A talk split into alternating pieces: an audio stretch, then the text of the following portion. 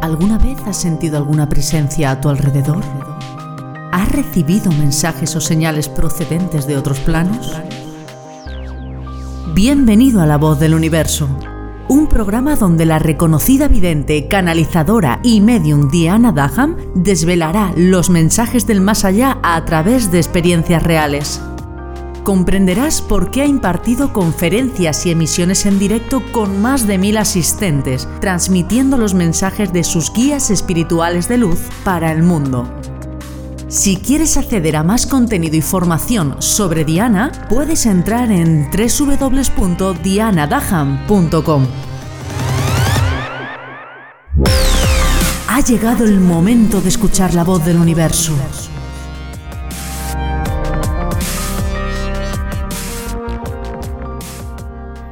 En muchas ocasiones, cuando venís a consultas, me preguntáis, Diana, ¿qué sesión es la que más te ha impactado?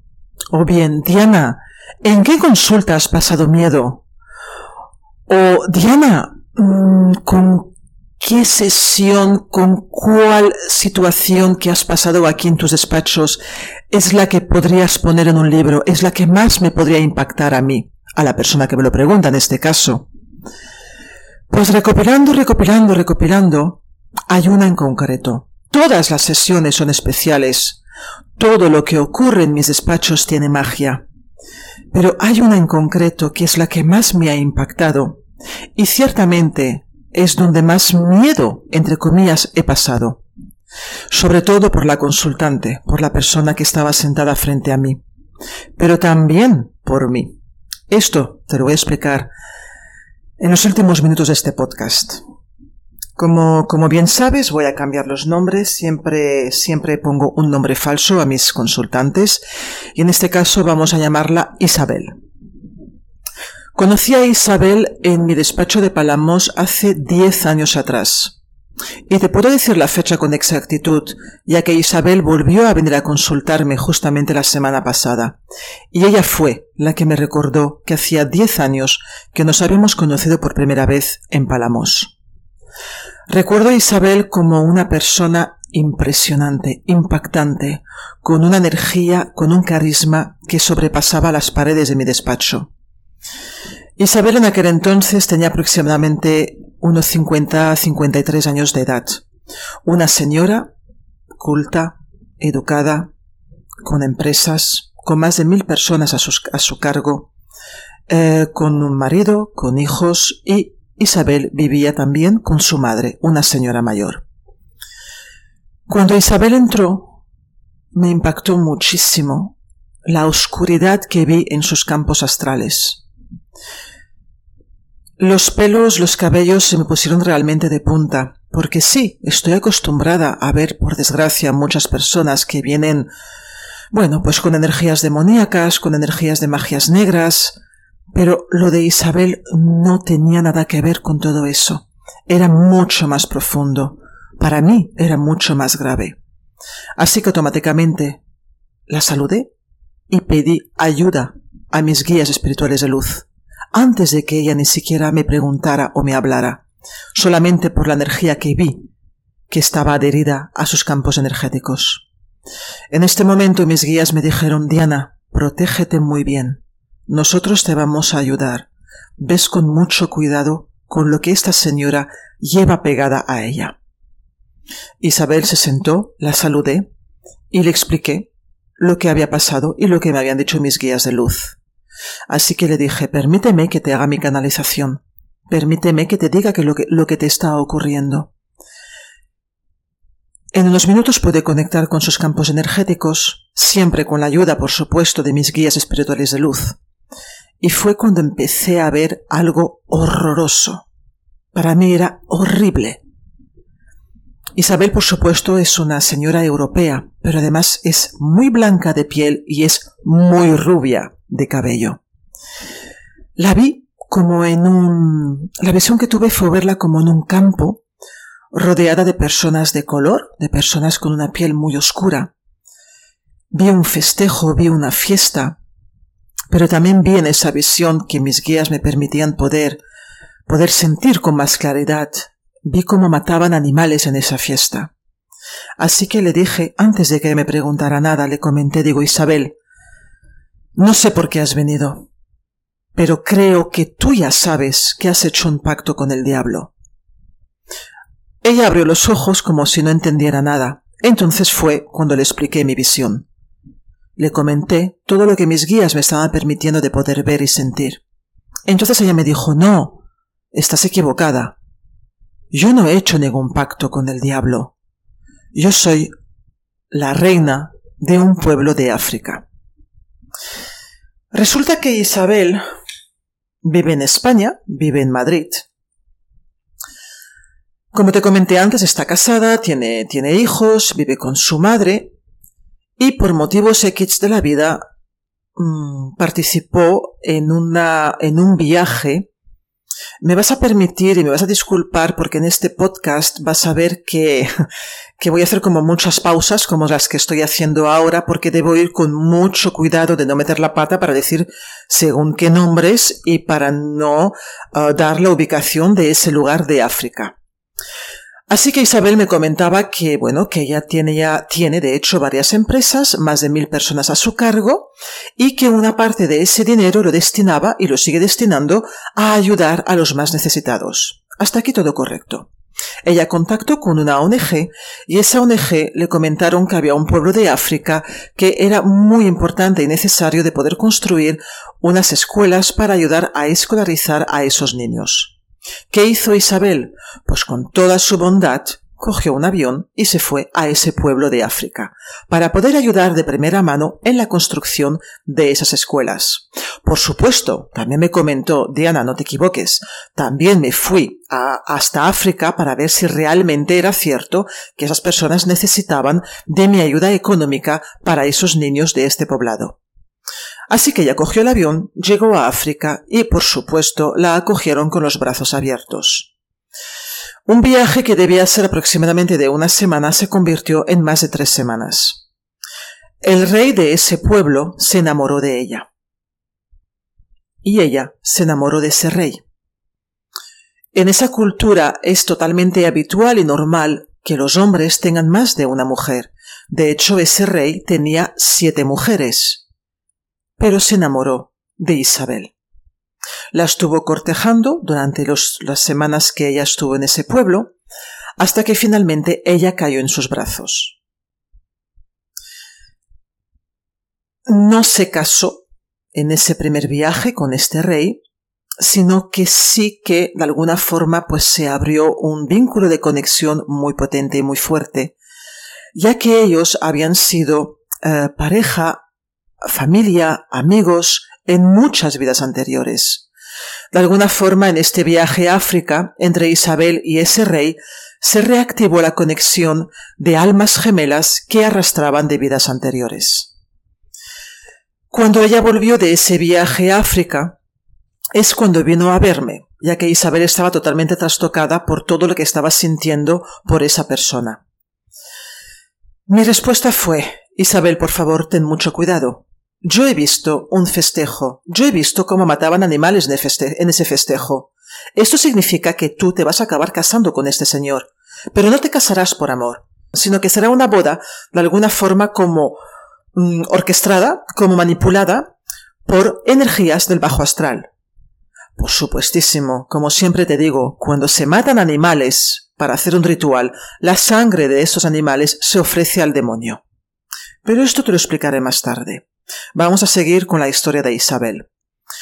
Isabel me decía que no, que estaba equivocada, que era un señor maravilloso, eh, que se habían enamorado de una forma muy profunda, que de hecho había hablado con su marido aquí en Madrid, y que su marido le decía, bueno, pues mira, mm, haz lo que quieras, o sea, si te quieres casar con él, pues toma, toma ese, esa acción, cásate con este señor. Total, tu boda aquí en España carecerá de cualquier valor legal, pero creo, cariño mío, que estás perdiendo la cabeza. También hay que decir que el marido de Isabel tenía, cuidado con esto, tenía 25 años más que ella.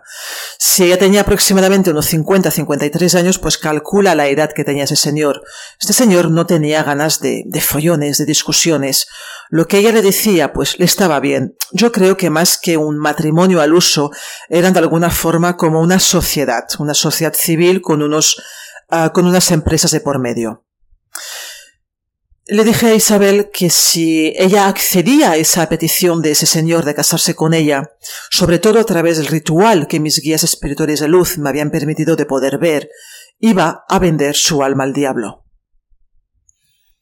No me respondió, se quedó callada, de alguna forma sentí que ella seguía pensando que yo estaba totalmente equivocada y simplemente seguimos con el curso de la sesión preguntando pues cosas, informaciones un poco más banales.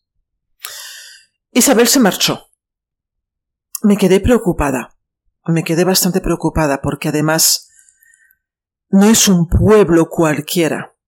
Voy a, voy a omitir, por supuesto, el nombre de esta población, eh, pero es un lugar de África que es la cuna del vudú.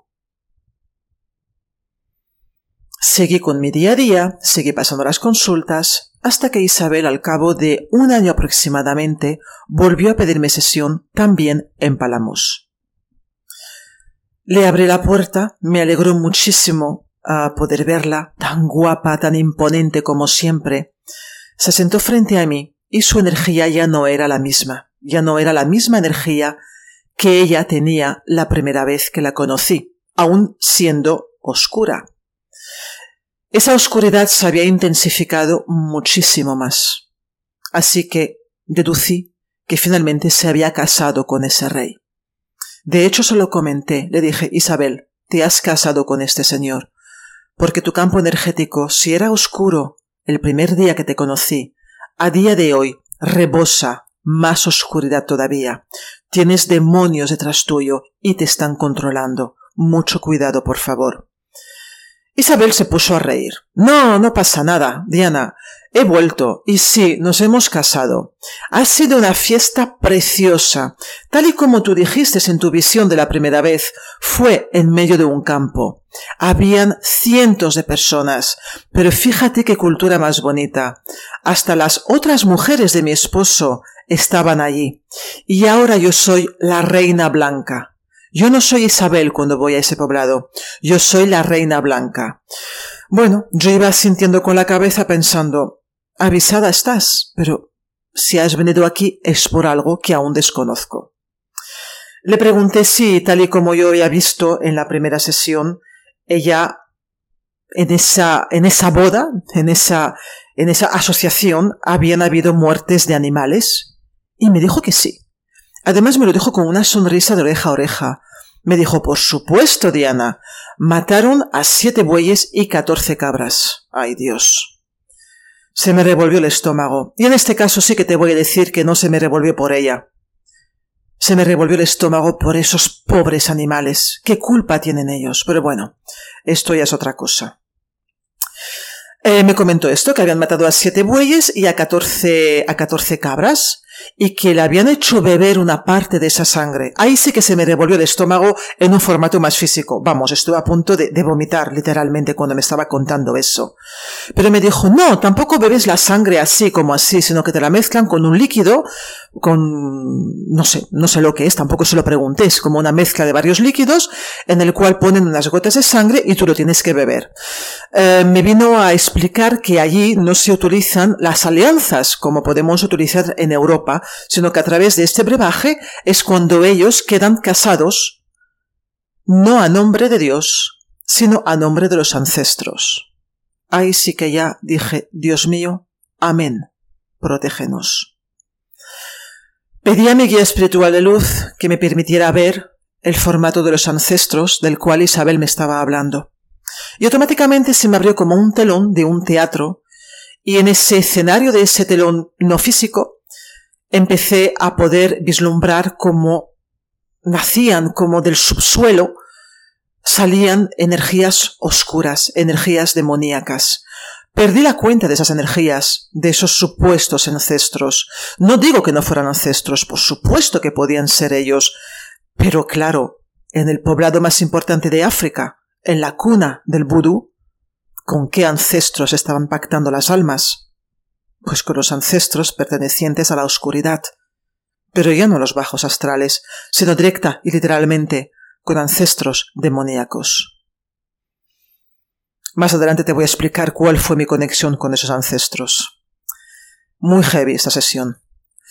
Entonces me explicó que, bueno, que estaban construyendo cinco colegios, no solamente, no solamente en ese poblado, sino en poblados colindantes, que todo el mundo la quería muchísimo y que ella había pactado con su marido aquí en España, en Madrid, de que una vez al mes marcharía a ese poblado una semana para estar con su rey, ¿vale? Porque ella hay que recordar que era la octava reina, la reina blanca, y para estar con el poblado que tanto la amaba y que tanto la querían. Lógicamente ahí no me pude callar, le dije Isabel, no te confundas, no te están queriendo por quien tú eres, te están queriendo por el dinero que tú tienes y que tú les das. No, Diana, mi rey me ama, mi rey me adora.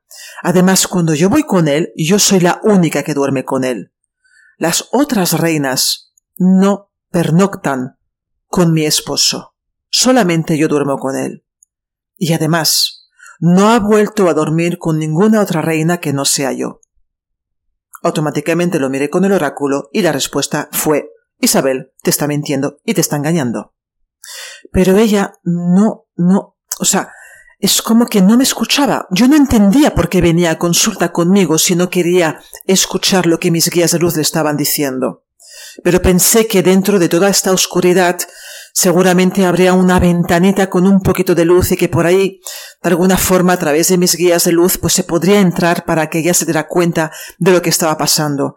Y no, no hablábamos de que, bueno, de que ella les estuviera regalando el dinero. No iba por ahí el tema.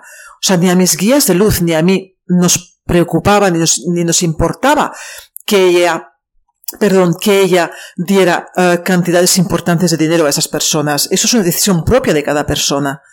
Lo que nos preocupaba era la oscuridad en la cual ella se estaba insertando de una forma brutal.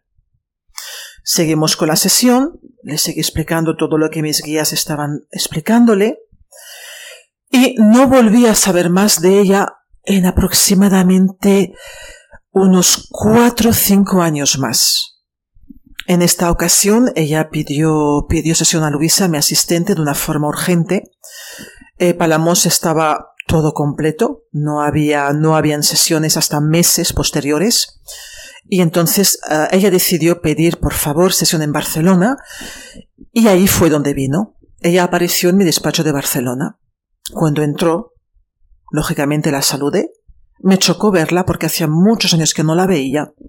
Se sentó y me dijo Diana, tengo mucho miedo. Debes ayudarme, por favor. Suspiré, tal y como estoy haciendo ahora, y le dije Isabel, yo no puedo ayudarte. Yo ya te avisé hace unos años atrás de dónde te estabas metiendo. Y no se te avisó una sola vez, se te avisó en dos ocasiones, pero aún así, tu libre albedrío te permitió y tú decidiste seguir avanzando en esa oscuridad. ¿Qué te está pasando? ¿En qué quieres que te ayude? Ahí fue cuando me quedé literalmente pegada del asiento. Pero pegada por dos motivos. Por lo que ella me comentó y por lo que vi. Me dijo que finalmente se había dado cuenta de, que la estaban engañando, se dio cuenta de todo lo que estaba pasando, pero me dijo que tenía mucho miedo porque el rey cada vez le estaba pidiendo más dinero y más presencia física con ella. Me dijo Diana, cada vez que voy a ese poblado matan animales, más y más animales. Yo les pedí que por favor dejaran de matar animales, ya que tengo, yo tengo perritos y amo a los animales. Le dije a Isabel, ¿y la primera vez que mataron a los animales no recordaste el amor que tú tienes a tus perritos, que también son animales? ¿Qué es lo que ha cambiado entonces para que tengas tanto miedo ahora y tanta repulsión hacia esas matanzas tan horrorosas que se realiza con los animales? Dijo, mi rey ha cambiado, Diana, ya no es el mismo. Cuando está conmigo, me obliga, me ordena. Ya no soy su reina blanca, sino que ahora me está amenazando.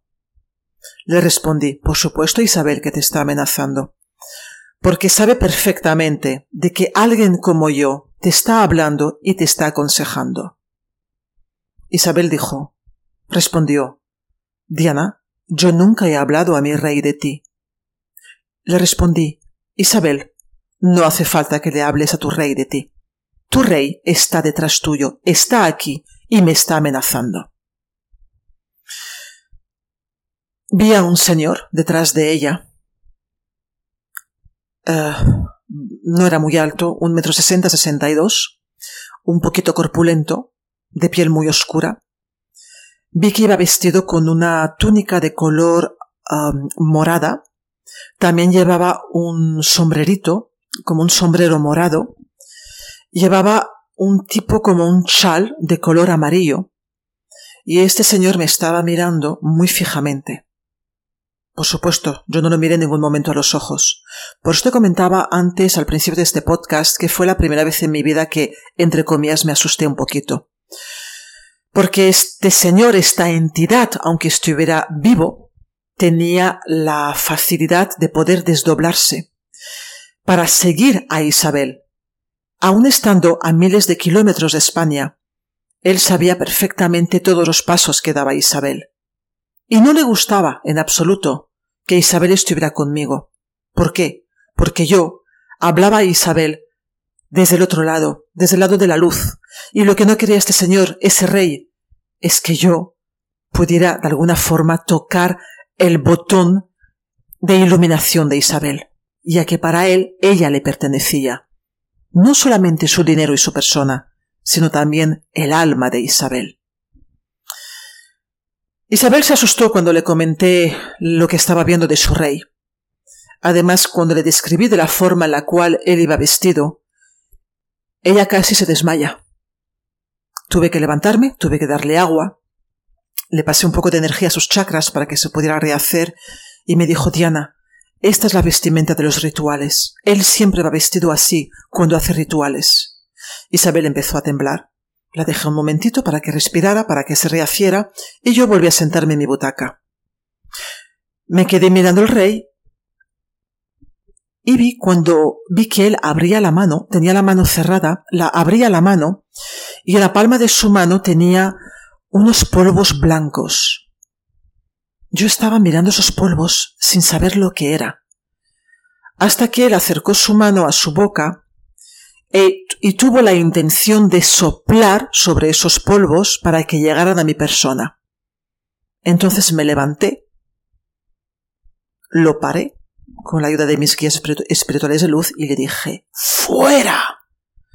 No fue tan fácil y tan rápido, fue un poquito más lento, pero hice lo que, lo que tenía que hacer para que él se marchara de este lugar. No le permití que volviera a entrar. Isabel seguía atónita, seguía en estado de shock y me preguntaba, Diana, ¿qué ha pasado? Le expliqué lo que vi, le expliqué lo de los polvos y otra vez volví a temblar. Me dijo Diana, en este pueblo hacen, bueno, esto no lo voy a decir por aquí, ¿no? Pero no vaya a ser que de ideas. Eh, cogen un, un animal, cogen los huesos de ese animal, después de matarlo, por supuesto, y con esos huesos lo machacan, machacan los huesos hasta que llegue a un formato de polvo. Ritualizan ese polvo con energías demoníacas y matan a personas, no sé si debería decir esto, pero bueno, yo lo digo. Bueno, que a través de ese polvo llegan a matar a personas, eh, tanto por inhalación, ¿vale? O sea que cuando tú pasas al lado de alguien, pues ah, soplan ese polvo sobre tu rostro para que tú lo inhales y entonces llega a tu, a tu sangre, intoxica la sangre hasta que provoca un infarto y la persona muere por infarto, no por envenenamiento. Pues esto es lo que estaba pretendiendo hacer esa persona, ese, entre comillas, rey, conmigo. Menos mal que con la ayuda de mis guías de luz no pudo llegar a hacerlo. Entonces Isabel se puso, bueno, empezó a hablarme y me dijo, estoy muy asustada y necesito que me ayudes. Como tú podrás comprender, mi respuesta fue un no rotundo. Además, yo en esos momentos no tenía los talismanes, que los talismanes sí, los talismanes sagrados, alguno de ellos la hubiera podido ayudar, pero no los tenía, y yo le dije que sintiéndolo mucho, no iba a meterme en ese, en ese berenjenal, y más, volví a repetirle que tú ya estabas avisada de todo esto. La última vez que Isabel estuvo en ese poblado, cuando vio la frialdad de, ese rey, cuando vio que ya las cosas no eran tan bonitas como se les había mostrado en un primer momento, tuvo una conversación con él y le dijo que, bueno, que iba a espaciar, no le dijo que iba a marcharse, le comentó que quería espaciar por motivos laborales los encuentros con él. Lógicamente este señor supo perfectamente que ella le estaba mintiendo. Y le dijo, no puedes irte de mí. No puedes escapar de mí, ni de mi poblado ni de quien yo soy, ya que tú y yo estamos casados por la ley de los ancestros. La ley de los ancestros, en ese caso, es que ella estaba casada con ese señor con el beneplácito del demonio, que era la ley de sus ancestros. Me dijo, Isabel, Isabel me dijo, Diana, ayúdame, por favor. Ayúdame a romper ese pacto. Mi respuesta fue, Isabel, es imposible que yo te ayude.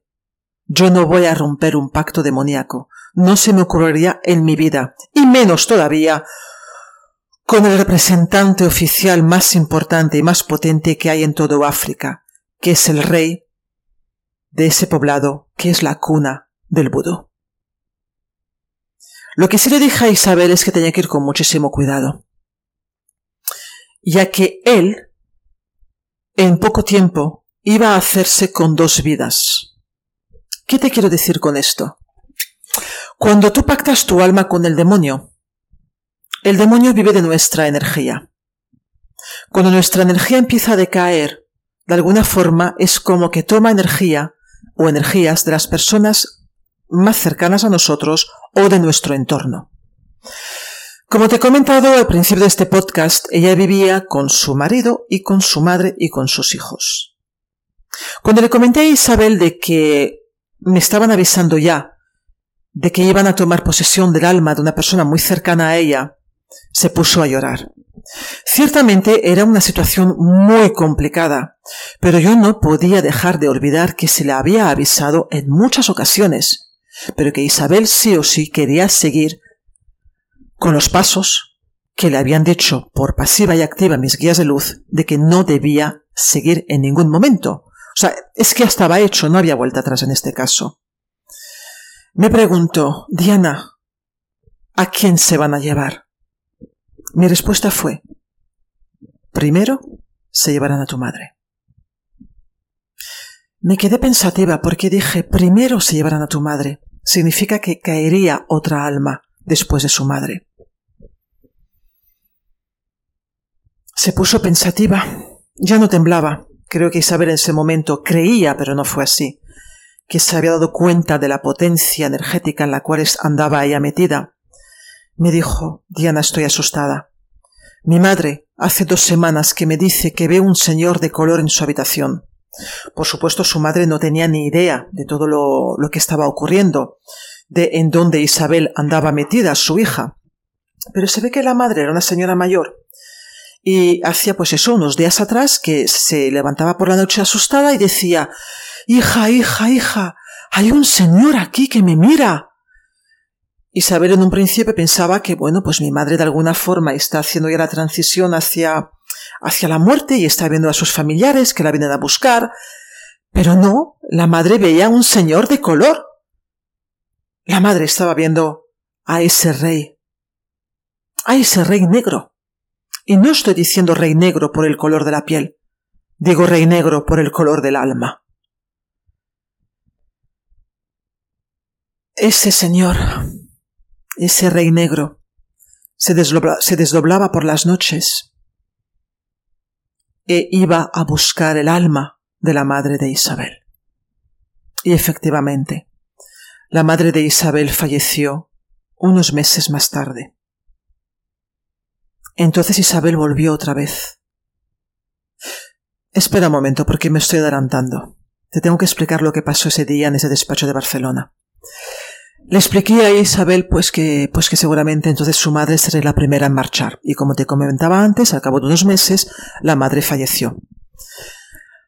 Cuando terminamos la sesión, era la última sesión que tuve, que tenía en Barcelona ese día.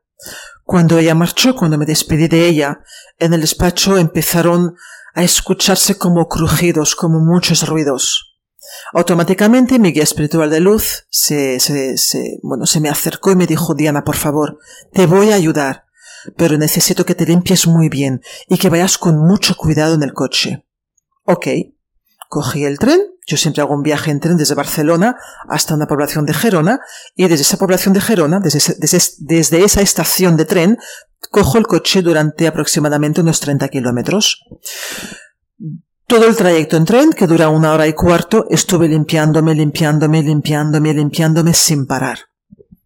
Llegué a la estación de Gerona, me subí en el coche y, por supuesto, hice caso a lo que me, a lo que me avisaron mis guías de luz cuando estaba en Barcelona. Ten mucho cuidado cuando cojas el coche.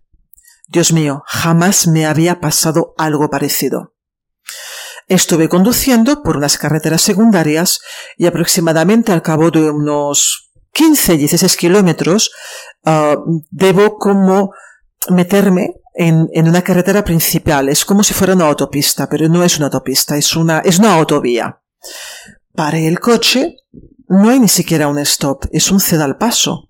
Paré el coche, miré concienciadamente que no viniera ningún coche Además, era de noche, o sea, es que no solamente no había ningún coche, sino que tampoco habían los faros encendidos de ningún coche. Puse la primera y procedí a incorporarme en mi carril. Cuando de golpe o porrazo escuché un claxon pip, pip, pip, pip, y apareció de la nada un coche rojo, diciéndome que estás loca. Bueno, me dijo de todo. Tuve que pararme en el arcén ese rey negro,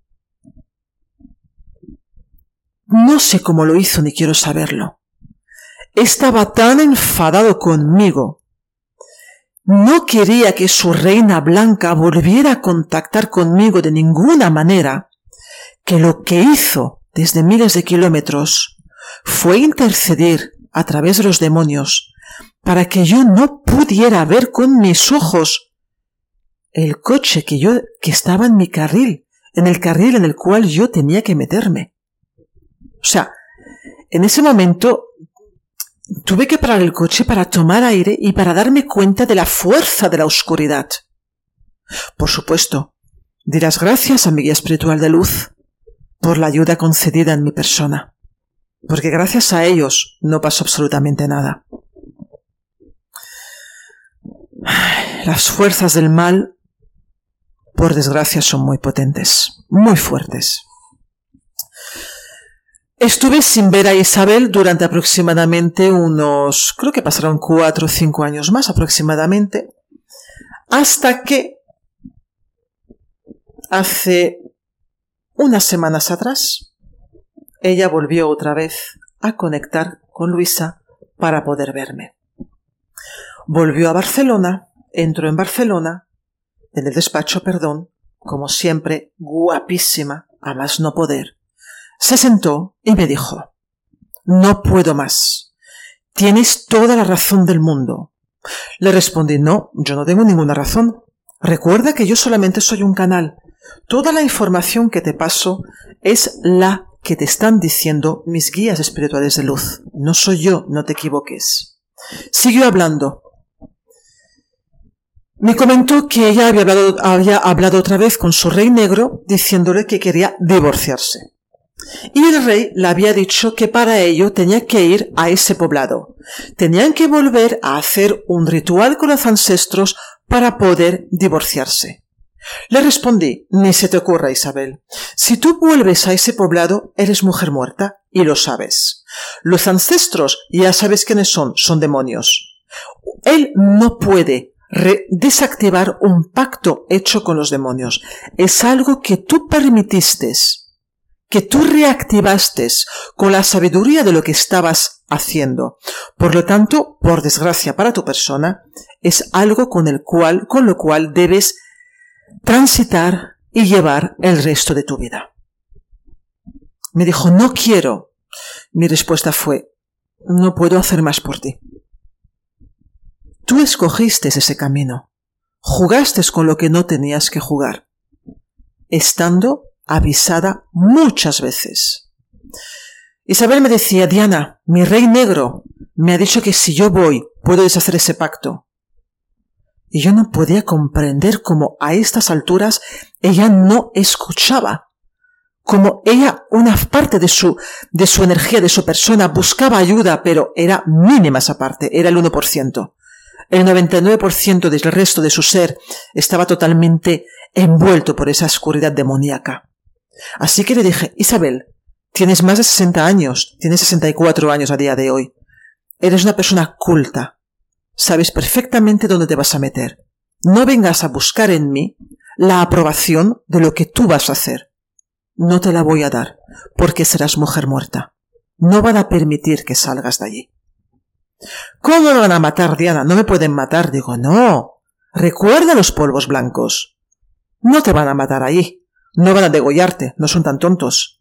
Te harán beber otro brebaje, de nuevo con sangre de animales muertos, en el cual van a introducir esos, polvos blancos, lo que te producirá un infarto seguramente cuando ya estés en España. Pero le pregunté, Isabel, ¿qué ha pasado? ¿A qué es debido ese cambio de actitud tan, tan radical de que ya no quieres saber nada de ese rey negro y que quieres divorciarte? Entonces Isabel bajó la cabeza y me dijo, Diana, ¿recuerdas lo de tu madre, lo de mi madre? Cuando te dijeron, ella será la primera. Asentí diciéndole que sí. El segundo fue mi marido, Diana. Y mi marido vio perfectamente que un señor oscuro venía a buscarlo. Y por eso no se quería morir. Se enfadó conmigo. En los momentos, en los últimos días de su vida me decía, Isabel, ¿qué has hecho? ¿Qué has hecho? ¿Qué has hecho? Mira, aquí en la habitación. Hay un señor negro, un señor negro, que se ríe y tiene dientes de demonio, y me viene a buscar. ¿Qué has hecho conmigo? ¿Qué has hecho conmigo? Fue horroroso. Isabel me contaba esa historia, y para mí era horroroso escucharla. No podía creerme lo que me estaba diciendo. Pensé, Dios mío, ¿qué es lo que se está moviendo en este mundo a nivel astral? ¿Cuán protegidos tenemos que estar de la oscuridad? ¿Qué poco conscientes somos de la facilidad que esas partes oscuras vienen a nosotros y pueden coger nuestras almas? Era horrible lo que me contaba Isabel. Y finalmente, por supuesto, su marido falleció. Pasaron unos años después de que su marido falleciera. Recuerda que la última vez que la vi fue cinco años atrás de esta, de esta que te estoy contando ahora. E Isabel me decía, siendo una mujer hermosa más no poder. Isabel me decía, no puedo rehacer mi vida, Diana. Los hombres que se acercan a mí caen enfermos. Me la quedé mirando y le dije, este es uno de los pactos que debes pagar por haber vendido tu alma al diablo.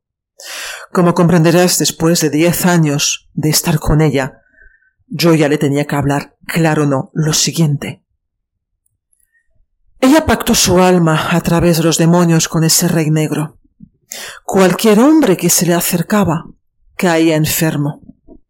Si algún hombre hubiera osado casarse con ella aquí en España, ya que por supuesto esa ceremonia nupcial de ese poblado no es válida en España, si ella se hubiera casado con cualquier hombre, ese hombre hubiera muerto. Y ella me decía, cualquier hombre que se me acerca, a cualquier hombre en el cual yo me acerco, Diana, cae enfermo.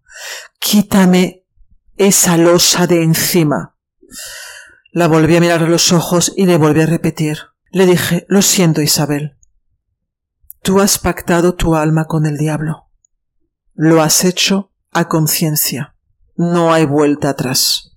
Y lamentablemente te llevarás una parte de ese pacto a tus vidas próximas. Que me conocéis sabéis que es una persona muy clara, que digo las cosas por su nombre, pero en este caso sí que es verdad que las digo todavía con más firmeza, porque no voy ni quiero engañar a nadie. Las cosas son como son, si tú eres fumador o fumadora, es muy probable de que tengas un cáncer de pulmón. Y lo sabes, Por lo tanto, es tu elección de seguir fumando o dejar de seguir fumar, de fumar. Pero si en unos años tienes un cáncer de pulmón, pues hay que apechugar porque si fumas es casi 100% probable de que tengas ese, cáncer de pulmón. Por lo consiguiente, con, con Isabel pasó lo mismo. Isabel sabía dónde se estaba metiendo y aún así no quería salir de allí y cuando quiso salir ya era demasiado tarde. Diez años. No, es imposible, y más con una edad que de alguna forma el formato energético no tiene la misma vibración que si tú tienes 20 años. Pero lo peor del caso fue cuando, cuando me dijo, Diana, mi rey negro, porque ella seguía diciendo mi rey negro, que yo le decía, Isabel, deja de decir mi rey, no hables más en primera persona, por favor. Pero bueno, es igual. Ella seguía diciendo lo mismo. Decía, Diana, mi rey negro sabe todo lo que yo hago. Digo, hombre, por supuesto. Digo, desde el primer momento, recuerda, Isabel, que hace años atrás se presentó en el despacho de Barcelona, pasó lo de los polvos blancos. Tu madre lo vio, tu esposo lo vio. Digo, este señor lo sabe absolutamente todo de ti, pero no es él. No pienses que es Él en primera persona quien de alguna forma se desdobla para ver lo que haces, sino que Él es un instrumento de la oscuridad. Los demonios, entre comillas, trabajan para y por Él, y viceversa. Entonces, Él sabe todo lo que tú haces a través de los demonios. Y una cosa más que te voy a decir, que me están diciendo los guías, mis guías espirituales de luz, y es importante que sepas. Él ha hecho pactos con el demonio pactos muy importantes y muy fuertes. Y él tiene que proporcionar a sus demonios alimento. Nos entendemos, ¿verdad? Hasta aquí. Los alimentos son almas. Tú no puedes pactar con el diablo sin darle algo a cambio. Y él pactó hace muchos años atrás, en su adolescencia, con los demonios, para tener poder, para tener salud, para tener mujeres, para poder tener dinero. Todo esto, esos demonios, se lo están proporcionando, pero a cambio, él debe darles alimento. Y el alimento es las almas de las personas. Por eso, ay, cómo me cuesta decir eso. Por eso tu madre y tu esposo fallecieron viéndolo a él porque Él vino a buscar una parte de las almas de tus seres queridos para ofrecérselas a los demonios. Y te lo tengo que decir así tal cual.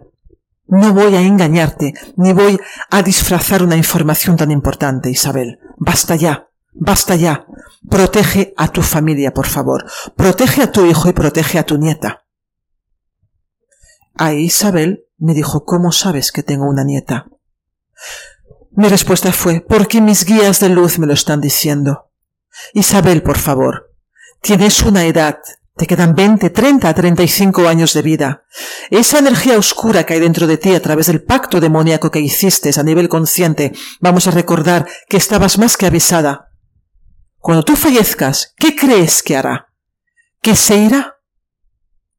Isabel me respondía, claro, yo cuando fallezca todo esto acabará. No, esto no es así, Isabel. Cuando tú fallezcas, una parte de ese alma irá a tus descendientes, que es tu hijo. Y después de tu hijo irá a tu nieta.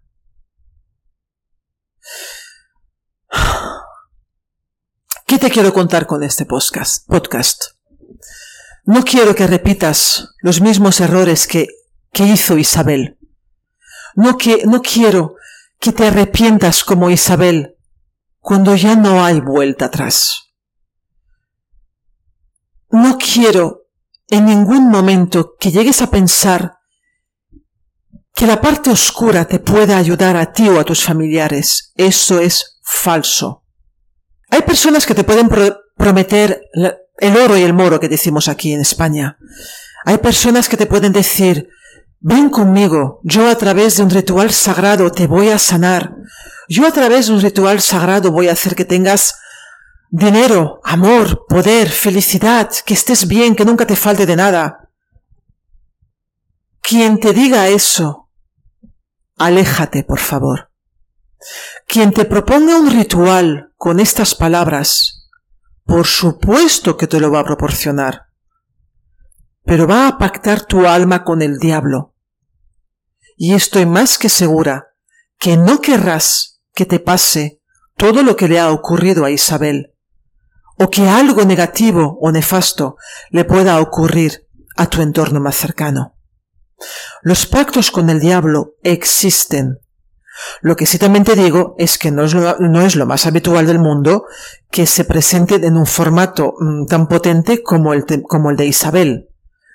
Pero hay muchas formas de pactar el alma con el diablo.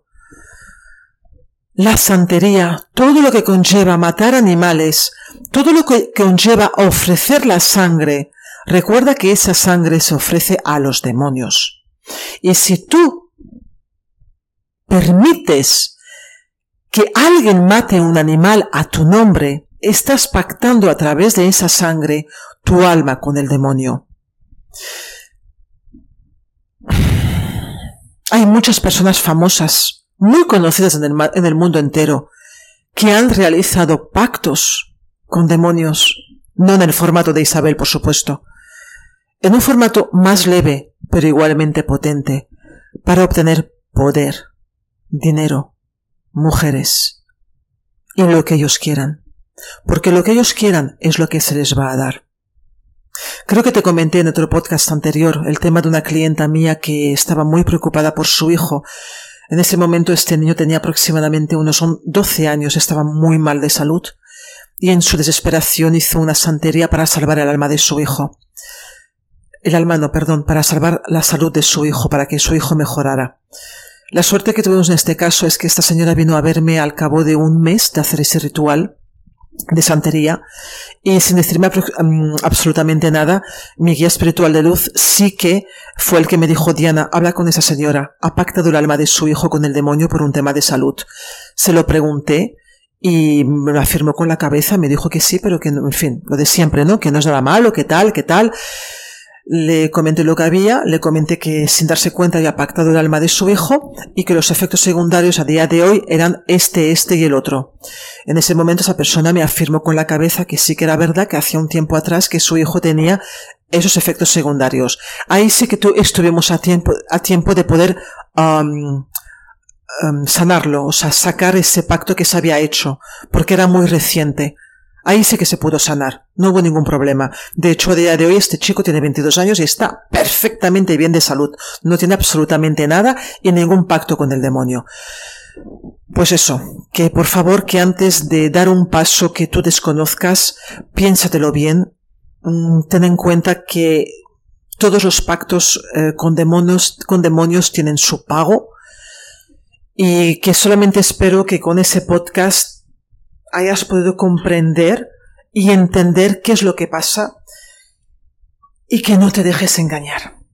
Que seas consciente antes de tomar una decisión tan potente y tan fuerte que habitualmente no suele haber retroceso. Los pactos con el demonio pueden hacerse de muchas formas muy sutiles. Siempre, por favor, pacta y conéctate con la luz. Encuentra más contenido y formación en www.dianadaham.com y no olvides suscribirte a este canal para no perderte ningún episodio.